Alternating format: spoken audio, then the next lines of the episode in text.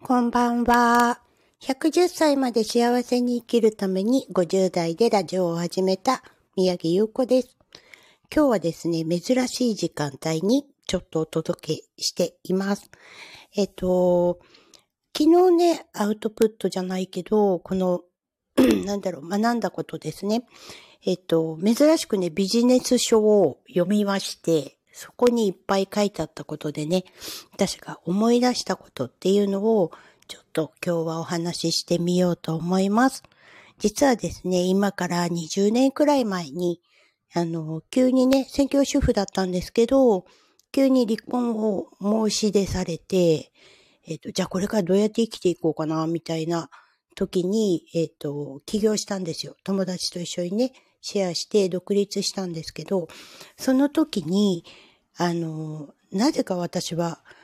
夫より絶対収入上回ろうみたいな、変な意地みたいなのがあって、で、子供たちは自分がちゃんと幸せに育てていくんだっていうことをね、ずっと考えていたので、あの、お店を始めたはいいけど、どうやってお客様を増やそうかとか、どういうふうにしたらいいのかとか、全くわかんないんですね。今までずっと人に雇われてきたので、一応経営のノウハウとか見てはいましたが、いざ自分がやるとなったらわからないことだらけ。その時には、やっぱもうかなり貪欲に自分にすごくお金をかけていっぱい勉強しました。で、ある程度のことを掴んで、あ、じゃあこうやってやったらいいんだねとか、チラシは手書きがいいんだよとか、こういうふうにしたらお客様来るよとか、そういうのをね、ずーっとずーっとあの学びながら実践いいなと思うことは学んだらすぐ実践。技術もそうなんですけど、新しい技術を学んだらまず実践。っていうようなことをね、ずーっとずーっと繰り返してきて、で、今現在に至るんですけど、えっ、ー、とですね、なんだろう、最近はね、じゃあどうなのってなった時には、もうここで満足しちゃってる自分に気がついちゃったんですね。決してすごく裕福でもないし、あの、時間まず時間が全然ない。自分の時間作るのいいよって、このラジオを始めたのもあるんですけど、あの、何かしないとね、そういう、あえて自分の時間作らないんですよね。で、ふってつい最近気づいたのが、あ、今日生ゴミの日だとか思ってる自分にね、嫌気がさしてしまって、いや、私ってこういうこと考えて毎日生きてるんだなと思ったら、ちょっと悲しくなった自分がいて、過去のことをちょっと思い出してみたんです。で、営業を始めたばかりの頃には、全然そんなこと考えてなかったんですよね。なんかもう、生ゴミの日とかいちいち思い出さなくても、勝手に自分で、あの、体が動いてるみたいな。それよりどうやってお客様喜ばせようかなとか、そんなことばっかり考えてた自分がいたんですけど、人って怖いですね。20年も経つと、それが当たり前みたいになってきて、で、努力をどんどんしなくなっていく。で、昨日改めて、あの、時短でね、効率を上げましょうっていう内容の本を読んだんですけど、そこにはやはり当たり前のことが書いてあるんですよ。自分が今までやってきて忘れていたこと。それをずっと繰り返しやってて、年商100億になった会社の社長さんのお話だったんですけど、いや、おかしいな、私もやってたらなったのに、みたいに思いながら。まあでも、ちっちゃい細々したね、あのエステサロンなんで、100億稼ぐって言ったら相当なんですけど、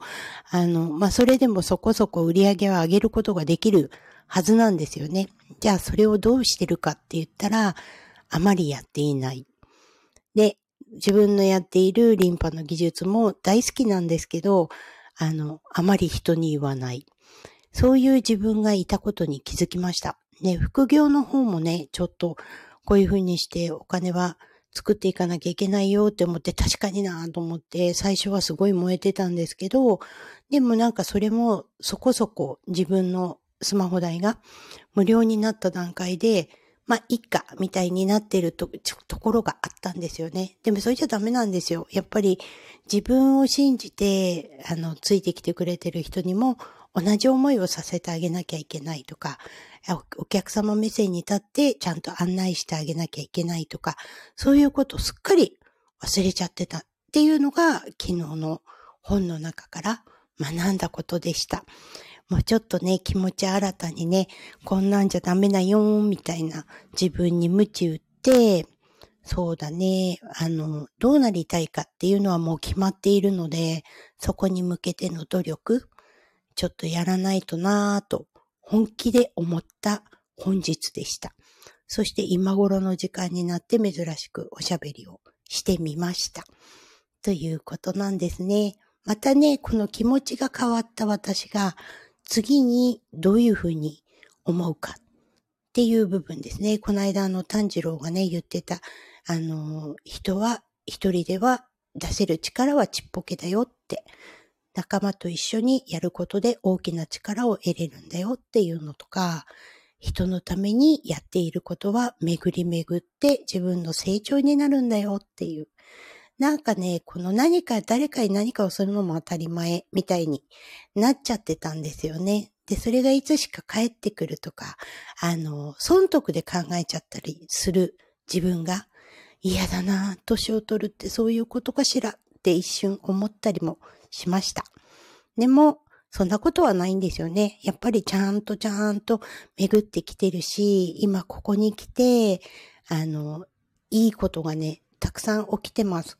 もうその前にちょっと本当にこの2週間くらい前かな、もうどん底に陥るような悲しい出来事が起こったんですけど、でもそれも受け入れて、あ、じゃあね、こういうことが起こったけど、まあでも自分は変わらないというのを受け入れるようになったら、今ね、どんどんいいことが、やっぱり毎日ね、陰と陽は、あの、両方ね、一緒に来るんで、嫌なこともあれば、いいこともあって、っていう部分を繰り返してますが、どっちかっていうと嫌なことよりいいことにフォーカスすることが多くなってきた自分がいます。だから昨日本を読んだ段階で、あ、私できるじゃんって思いながら、あの、今日一日過ごした次第です。ということでね、あの、結構おすすめな本なのでね、もしよかったら経営されてる方は読んでみたらいいかなと思います。ではでは今日はこんな感じでおしまいにしますね。独り言のようにつぶやいてしまいました。今日もありがとうございました。あ、こんばんは。はいはい、こんばんは。佐々木すぐるさんですね。はじめまして。なんか、コメント入ると私すごいテンション上がっちゃうんですよ。もうすごい嬉しいです。ありがとうございます。はい。